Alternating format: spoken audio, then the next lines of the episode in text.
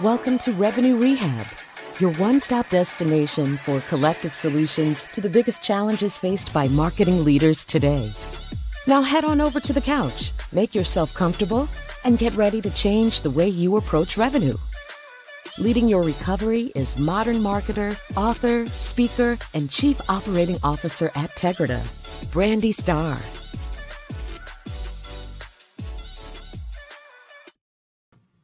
Hello, hello, hello, and welcome everyone to another episode of Revenue Rehab. I am your host, Brandi Starr, and we have an amazing episode for you today. I am joined by Patrick Ward. Patrick is the VP of Marketing for Rootstrap, a custom software development consultancy that digitally transforms companies like Masterclass and Google, along with A list celebrities like Tony Robbins and Snoop Dogg. He is also the founder of Nano Globals, an expert led platform that helps mid sized tech companies tap into global markets through remote hiring, offshoring, and international market expansion. A writer by trade, Patrick's international brand and B2B marketing expertise has been featured in the New York Times, Ad Age, Fast Company, Morning Brew, Hacker Noon, HuffPost, and Business Insider. Patrick, welcome to Re- Revenue Rehab. Your session begins now. Thanks for having me, Brandi. Really looking forward to it. Yeah, I'm like, how cool is it to have part of your claim to fame be being behind both Masterclass and Snoop Dogg?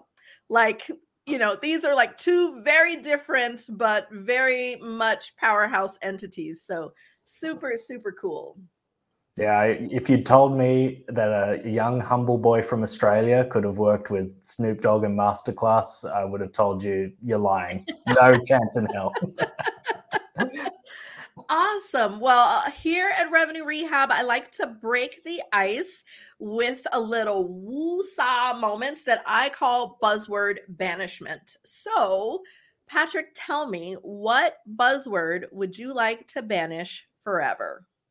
I'm probably going to get a lot of hate for this, but the one word that I want to banish forever is personalization because ah. it's not that it is a bad word. It is something that is inherent in every marketer that we try to personalize our experiences for our customers, our clients, our stakeholders.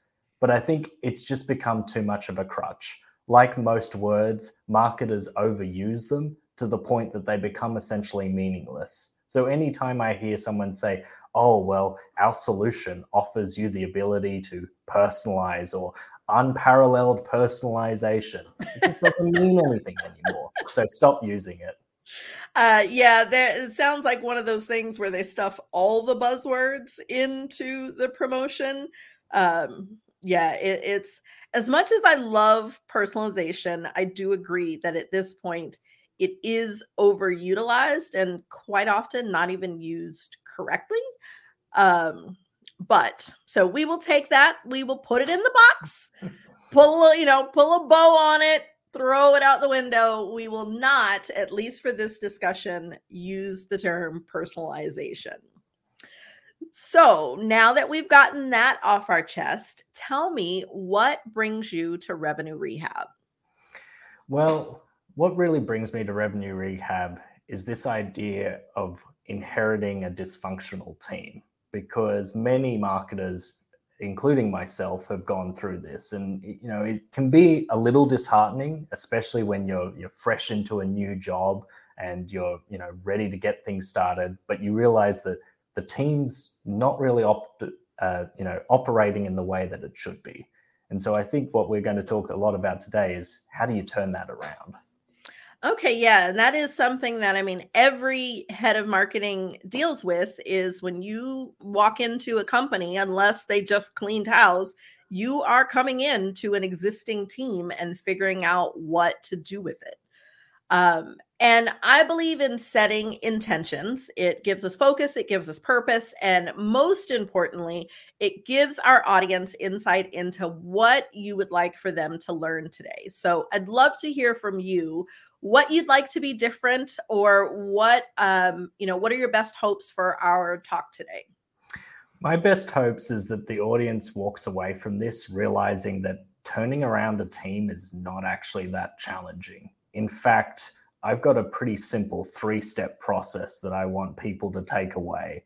And you time bucket it into a few different areas. One, zero to six months, where you're doing the first initial stage, six to 12 months, where you're getting a real strong ramp up, and 12 to 24 months, where you're creating a real A list team. We'll dive a bit deeper today, but I think this sort of omen that often happens, like you say, Brandi, when people jump in and they realize they've inherited a large team that is doing things, some things in the right way, some things in the wrong way. It can seem very overwhelming, but with a pretty simple process, you can tackle it and turn any team into an A star team.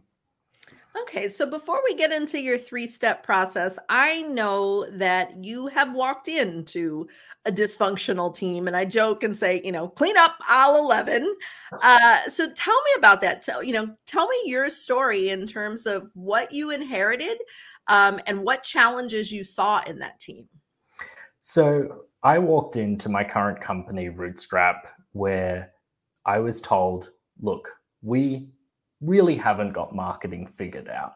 And why was that? Because I was inheriting a team of seven and they were all operating like a growth hacking team. What do I mean by that?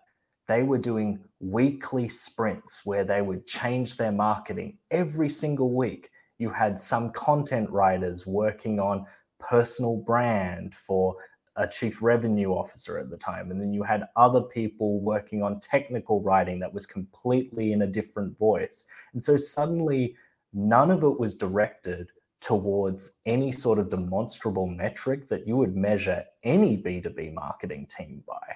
It all managed to get a lot of hype, a lot of like viral coverage. I remember at the time we were getting millions of views on LinkedIn. Not a single view of that was translating to any metric that you or I, Brandi, would really consider a, a proper marketing metric. And so that was really, you know, horrifying and yet an exciting challenge for me to dive into. It's like, how do I get this entire team that is measuring themselves in completely the wrong way to just think about some of the fundamentals, to think about how do you create a sales qualified pipeline? How do you measure which prospects are going all the way through to closed won deals? How can you show that B2B marketing is actually a growth driver for the business? Yeah, and it's really interesting because if you think about it, like with social media, there is this sort of concept of everyone wanting to go viral. Like, how many eyes can we get on this thing? And in a B2C environment, or if you're an influencer, like that is great but if you know a million people see something but none of them are your target audience like what's the point of going viral? Like you know what does viral really mean for your business? Um and so what it sounds like to me is like there were a group of people doing a whole lot of marketing activity with no real purpose just we're going to do all of the things uh, and see how it turns out. Yeah, that's 100% accurate. I mean, I had seen this multiple times in my career before where if you do all of the things, suddenly your marketing is ineffective. Like you're you're not driving towards a common goal and more importantly, you're just looking at random vanity wins. That's the thing. It's like you know, like I mentioned, okay, we're getting millions of views on LinkedIn, but who are those views coming from? Suddenly I look, oh, most of our posts were geared towards students as well as early stage develop uh, early stage career developers.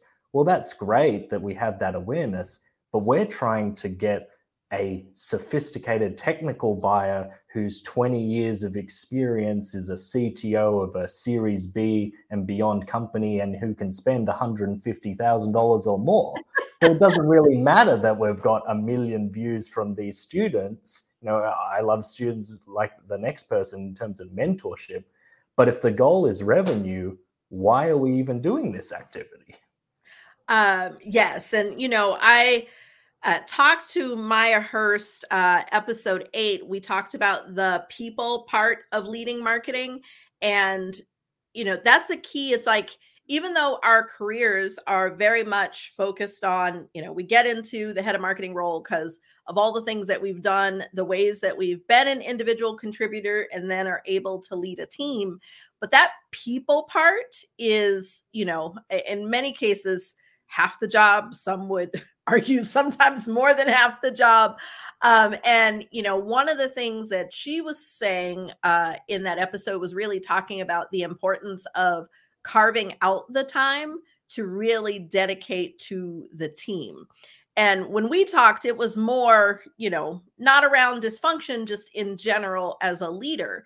So I'd love to hear as you got started and you really saw like not only do I have to jump in and figure out how to lead marketing and drive revenue, but I got this whole other challenge that I've got to uncover.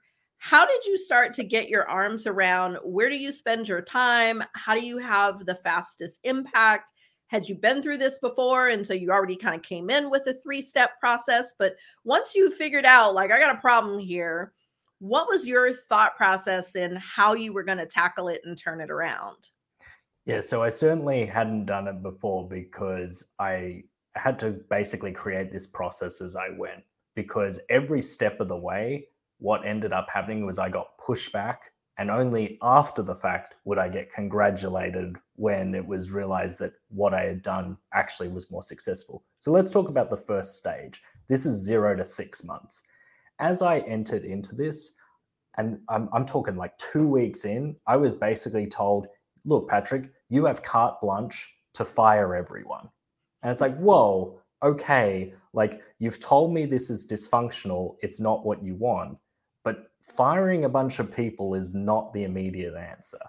And so, really, I uncovered really a discovery process early on to just speak to each of these team members, do you enjoy what you're doing? What are your career aspirations? What are you trying to accomplish? Now, if that's still with our company, and you know, this is where I'm starting to bring in my vision for what the team is. And if you want to play a part in that, sure, like let's find you a new role in this team. And if not, I'm going to not get rid of you immediately. I'm going to make sure you transition to something successfully so that you feel comfortable. Because the fact of the matter is, if we look at those individuals, like, yes, they were not doing the right things, but it's not because they didn't know what to do. They were just doing what they were told. And that is really unfair. And I'd seen time and time again, like I've always said that the, the only reason I'm a good manager is because I've had so many god awful managers over my career. And I've just learned that, well, if I just do the opposite of what they did, then I'll probably stumble into a pattern of management that is caring, respectful, but also drives results for people. And so I think that was the biggest part in those early stages saying, like, look, I am going to try and gear us towards revenue because that is my mandate that I've been given from the executive team. Would you like to be a part of that? Now, chances are, as was the case, there were many team members who were on board with that. I think the best example I have is I had one guy who was a who was a project manager, really underutilized his skills. He was the one who did the cold outreach email that even won us the masterclass deal in the first place. So I knew he had marketing talent. I moved him into a demand generation manager role. Suddenly, he flourished with the right support, the right training. And sure enough, after putting him in this for six months, I got feedback from the executive team. We've, we've never seen this employee do so well. How did you do it? What sort of magic dust? No, I, just, I just made sure that what he wanted was aligned with what the company wanted. You know, it's not rocket science. You just need to get that level of alignment and that level of care. But I think that's the important thing to say with step one. It's like take the time to understand each of these individuals because you've got to remember if you're coming in as a new marketing leader, like there's going to be some skepticism. You're going to have to yes. build some trust early, right? People are not going to, or who's this guy? What's he going to do? Can I trust it? You've got to show them up front, like, hey, I care about your best interests. I've got your back. You know, if if you're going to keep being with us, like, here's what I need, here's what you need. Let's find a match. If not, that's okay. I'll help support you as well. Because as soon as you've got team members working against you, that is the worst recipe in those early stages. Yes. And that, you know, it is so many heads of departments, but especially in marketing, when they come in and they're trying to let's say they know they're coming into you know a situation where revenue is not happening or there's things that they know going in aren't working so many have that initial i'm going to just come in and clean house mentality that i think you're right it has created distrust amongst employees because anytime there's a new leader it's you know that walking on eggshells like how are they going to behave but I think something else that you said that's really, really important that I want to call out is you talked about really being human in how you handle where it's not a fit. Because you are, and I've seen this in my career where you set forth the, the direction that you're taking the department or that you're trying to move the organization. And there are some people, they're clearly just not with it. And that is where most people a lot or says not most i will say a lot of leaders will sort of make that mental note this person's got to go instead of just saying like look it's clear you know you're not for us we're not for you let's develop a transition plan instead of just forcing someone out you know and you know if they're not necessarily doing anything wrong it's like let's like let's give you some time that you're going to do what you need to do and we can do what we need to do and then you know we'll part ways and it and it be a good thing um, because everything's not a fit and in some cases in order for people to grow they got to go elsewhere. And so like really thinking about the fact that you're inheriting a group of humans. Like yes they're a team and yes your priority is the business but they're still people and really like being open to that dialogue and and having that you know authentic conversation is huge. I think one of the perfect examples here was my social media strategist at the time because he was again focused on i think like you said earlier about a b2c mentality. Specifically he was way more interested in the cannabis space. And so i'd already told him look i'm going to move this ship and i told him this in about march of 2020 that I'm going to move this ship towards, uh, you know, being focused on B2B, more mid market, definitely more enterprise, you know, larger deals.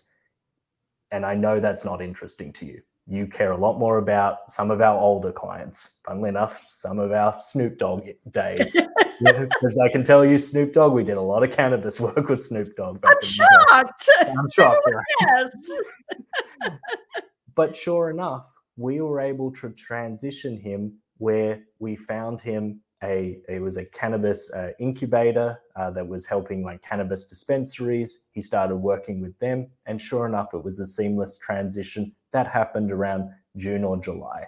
So yes did it take me longer to fire him than you would have expected? Of course but you're dealing with a human. He was an exceptionally talented social media strategist it just wasn't right for us. And that's okay. We were able to part in good faith.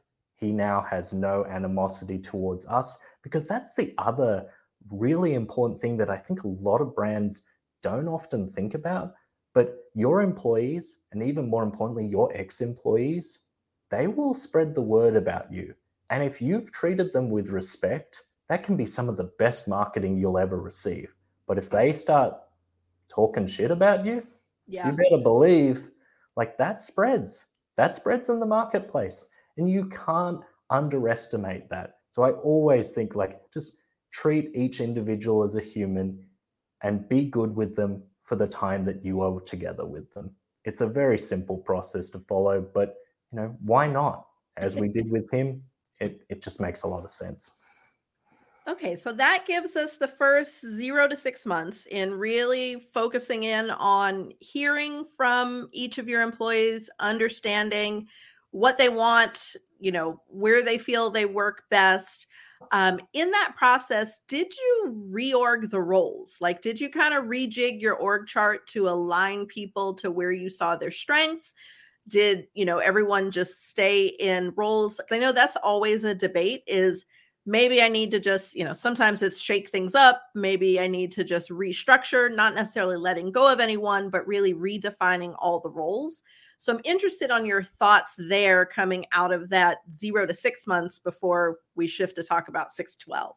Yeah, certainly there was a lot of reorganization in terms of taking people, understanding them, and then giving them new titles with new roles and responsibilities. I think that was critical to do in that stage and doing it from a perspective of less about a semantic org chart and more about are we getting the most out of each individual person's skills? And I think this might have been a little unique to my situation. However, I will say that it's probably fairly common across many small marketing teams. Many, uh, particularly in B2B, it's fairly common to have over-invested in the engineering side of the house more so than the marketing side of the house. It's more a latter stage investment. And so what often ends up happening is you do have to just kind of make do with the people that you have, at least as you formulate that transition plan, because you've still got fairly aggressive revenue goals to hit, fairly aggressive pipeline goals. And so my perspective on that has always been you know, most people, particularly within the marketing field, are fairly flexible. They have a lot of diverse interests. And so if you can tap into what they do best, that's when you get the outsized results. And so that's why I mentioned like the previous example of my guy who was a project manager and then got moved into a demand generation role. That was really the structural case. It's that it's not that he was doing things bad, he just needed you know the guardrails to be put up so that he could do more of what he was best at so that was similarly when we looked through at the content writers we go okay right now you're spending your time doing you know personal brand would it be better getting you to interview some of our executives about specific technical topics is that close enough to your skill set that you would still like to do it and for most of our writers they were okay with that. There was one who wasn't okay with that. And again, we formulated a similar transition plan. But for most of the writers, they were okay. But yes, it is less about the org in terms of, I mean, yes, you need to do that for managing upwards towards the executives to show, hey, like I'm putting my own marketing flavor on this. You know, I've I've got control of the ship. At the same time, for for the individuals, you need to think about their day to day of like how are you repositioning them towards skills that they have inherently but also that they enjoy i always think that a manager's role is to get you know every employee is only going to give you 51% that's the default for most employees. A good manager will get them giving 80 90 100% because they inspire people. And why do you inspire people? Because you care about them. Yeah, that that is such such a valid point. I know that's one of the big things for us is as we bring people in, making sure that we are bringing them into roles that they are naturally good at, um, and trying to give them the space to flourish, the support, all those things, and you know it leads to great retention. I mean, we're a small company, but you know when i look especially at other small companies like our retention rates are amazing. And it really is because we do put our people first because we know that that means you know our people will put our customers first and that's a win-win for everybody um, so i want to talk about your next step your step two. When we get to that six month mark between six and 12 what what does that look like? Okay so this is really critical and this is make or break. Um, i've had a couple of times it's worked really well for my career. I've had other times I've butchered it, and needless to say, it hasn't worked so well for myself. But this is where you make critical foundational hires for what your specific vision of the team is. So, what did this look like in practice? So, up until this point, you know, I've been trying to align people towards their different skill sets. I've tried to align people towards, you know, whether they're going to stay or transition out of the team. But this is where I need to make two key hires a demand hire and a content hire. And the reason is, is I was about to pull the plug on one of the biggest shifts in the team, where suddenly we're not focusing on social, we're not focusing on podcasting, we're not going to focus on press, we're not going to focus on any of these other things. And it kind of shook up the team. They're like, why? We're going to focus on three things. We're going to focus on SEO, we're going to focus on PPC, and we're going to focus on review sites. And the reason we're going to focus on only these three things is because our pipeline, uh, showed them the chart, our pipeline of revenue, you know, qualified potential deals for this company is zero right now. Ooh. So you've done all this activity in the past and you've been told like, oh, it's growth hacking, it kind of works, but here's the numbers. Zero. And so we're going to focus on these three foundational pieces because they are critical for our particular industry of B2B software. If we get them right, we're going to get a predictable pipeline. I told people if you're willing to stay with me on this journey, then I will re explore social, podcasts, other things. But we need to get this right first. Now, this was at the point in the early stage of the six, uh, you know, so the six to seven month range. That's when a lot of those transitions that I mentioned earlier, this is when they mm-hmm. happened. And then replaced with these two key foundational hires a demand and, and a content. Now, my goal in this is to get the quickest win possible. Because as you can imagine, with the average tenure of a senior marketing leader, depending on the company, it's anywhere between 13 and 18 months. I need to get a win out of this. Luckily, the great thing about PPC is that being paid media, it's fairly quick to get a win because it's the you know the shortest lead time in terms of seeing a result. We changed all the positioning away from startups, away from early stage entrepreneurs, all the way up to the enterprise space. What do you know? From previously only getting $200,000 of deals from PPC, we turned that around into getting 5 million in qualified. Wow. I was going to say virtual confetti. That is amazing. Uh, yeah, I mean, that, I, I think that focusing on those foundational hires, I think it gives you two things. One, you get your quick win because you're bringing in people handpicked to focus on the things you know need the focus. But then the other thing is because those are peers to those that have already been there, they start to, you know, really like pass along that goodwill, that motivation, that energy of this direction without, you know, with, with like not allowing any of the naysayers. So, you know, transitioning out those people who you know don't want to be there at the same time as bringing in people that are going to live and breathe your strategy.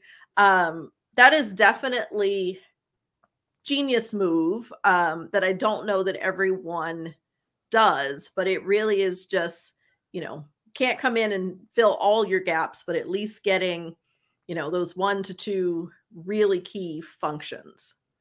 Exactly, because you're still focused on delivering a result, but for to get that result, you need a motivated team, especially when you're dealing with small teams. Like I think one of the things that I talk about that I'm most proud about my team is not the amount of pipeline that ge- they generate, but the fact that they deliver results when I look in the marketplace, the equivalent of a team three times the size of them. But that only happens when people are able to do what they're best at, feeling inspired to do what they're best at, and feeling motivated. Because the fact of the matter is, I know, like, I'm one person. As much as I want to be that you know shining light inspiring force for my team i know that it's not all down to me. There are incidental interactions that are happening between my team members on a daily basis. And so if i've created enough of a positive culture where people are all directed towards the same goal then they're going to start giving each other motivation independent of anything that I do. And that is a really positive environment to be in. When you when you get your department operating in that way outside of any direct impact you have as a marketing leader suddenly you see really amazing results. Okay so step 1 and step 2 sound amazing. Tell me about step 3 in that 12 to 24 months um, so we are you know getting now fully fully ramped in. We've got our people. What's the strategy there? So it's pretty simple. At here, at this stage, you're trying to completely align your team with the metrics that matter, crush the goals, but the final thing, be sure to tell people about it. And I've got a couple of quick strategies here of how you can do that. So, like I mentioned, we had zero pipeline before. What did we do? We created a leads Slack channel, which we tied from our HubSpot form via Zapier. It's a pretty simple integration to do. And we didn't just have our marketing team, we didn't just have our sales team, we had our three owners of our company in that channel. And so suddenly they're getting the dopamine hit every day of new qualified leads coming into that channel. The other thing we tried was a publicly facing marketing channel. We have our own little internal one where we're dealing with the day to day, but our publicly facing channel is the one where we share all the wins, awards we get, recognitions, uh, increases in traffic, all the metrics. And funnily enough, our executive team always says, This is my favorite channel because it's the most positive channel in the entire company. Now, it might seem a little show offy to do. but this is a critical part of your role as a marketing leader narrative building. Because if you're going to come into a dysfunctional team and you're going to put in this process and you're going to turn it around and you're going to build towards, you know, a much better state for your company, if you're not telling that narrative, you're going to be left behind. And the reason for this is unfortunately historical. Marketing has been much maligned over many, many decades. You know, for a while we were considered the people who just made things look pretty. Sometimes we were considered the party people, or we were considered cost centers. All of these historical ideas about marketing unfortunately still exist within C suite today. And so you're going to fight against that perception more often than not. And I think it's a big contributing factor why the average tenure is 13 to 18 months. So yeah. the best way to get ahead of that is build a narrative of success. Show that, hey, the reason that we're now in a better place is because of the pieces and the foundational steps that we took. And so it wasn't just enough for me to say, well, look, it was zero pipeline.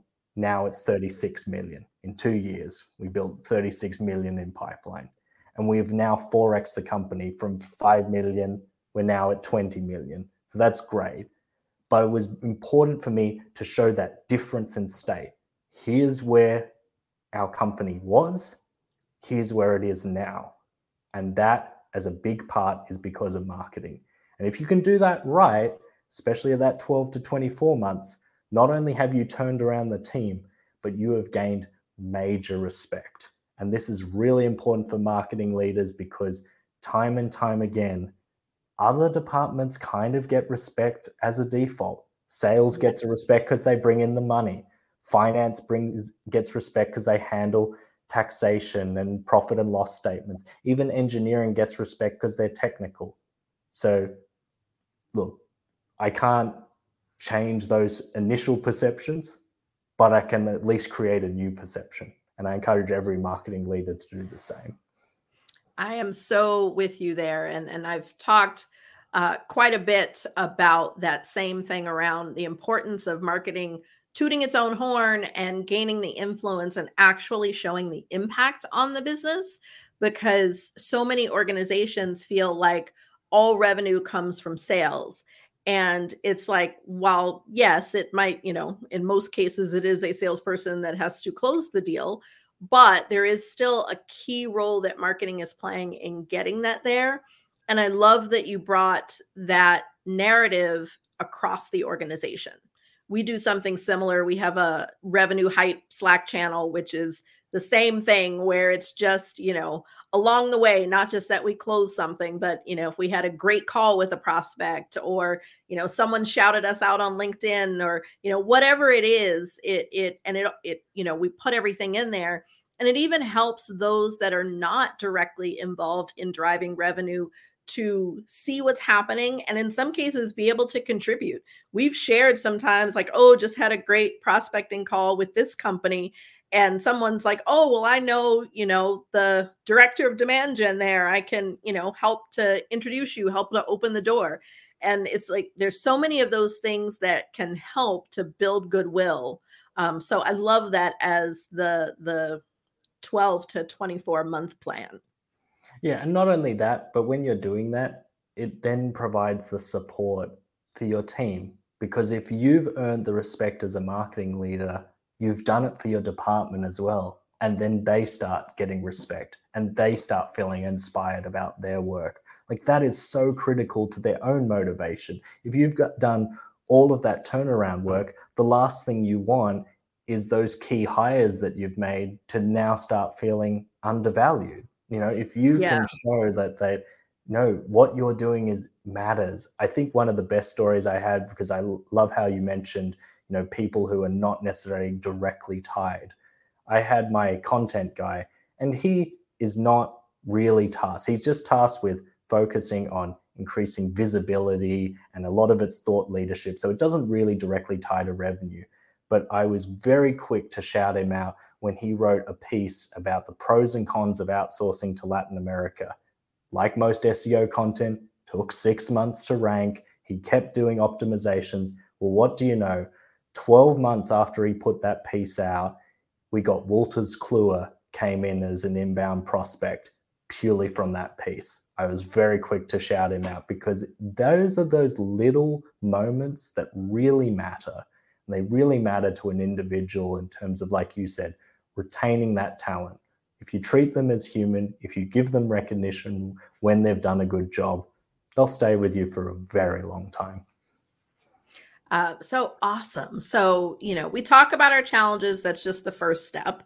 And I think you have given a really great framework for anyone walking into a new team, whether it's dysfunctional or not, I think, you know, any CMO or head of marketing can follow those steps. So, Patrick, if you could re summarize those three steps for us and I'd like you to give our audience that one thing. You know, normally in real therapy, the therapist gives the client some homework, but here we like to flip that on its head and allow you to give the rest of us some homework. So you could start by summarizing and then give us our one thing that you all want us to do.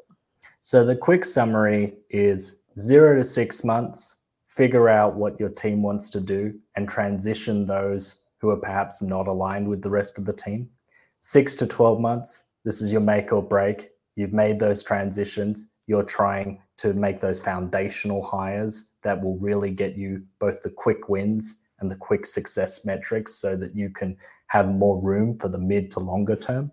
And then finally, for the 12 to 24, you're aligning your team around the metrics that matter, you crush your goals, and you make sure you're starting to build that narrative. And if there's one thing that I want people to any marketing leader to take away from this. It's really getting honed in on identifying what each individual in your team wants, because that is the key to your success. When you help people operate 80% of their time, 90% of their time, what they do best, they are going to outperform anyone who is just kind of doing their time, do, doing their dues whatever it may be. Because the fact of the matter is, yes, is there parts of our job that you know we don't like? Of course, like data entry, maybe dealing with CRM. I'm not saying you're going to get rid of that.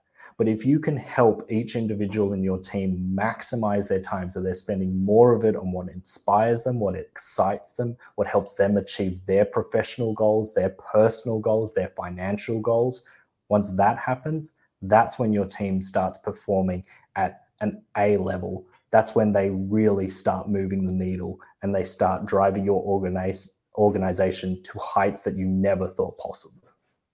I love that. And, you know, to give the one thing to make it a little easier for people to be able to do, one of the questions that we ask in our one on ones with our direct reports is um, describe a best day ever. Um, and when you get people talking about a recent or, you know, perceived, like what is a potential best day ever, you really start to hear from them where they thrive most in their role.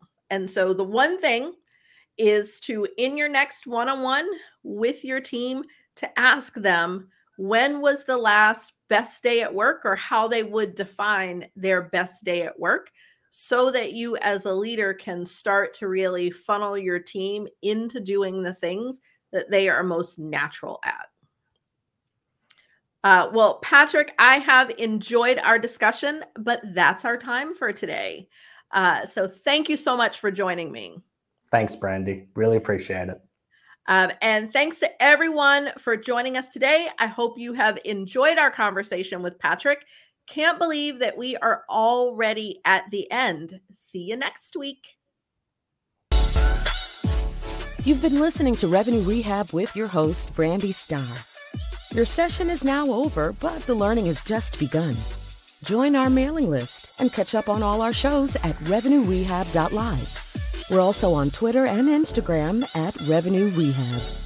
This concludes this week's session. We'll see you next week.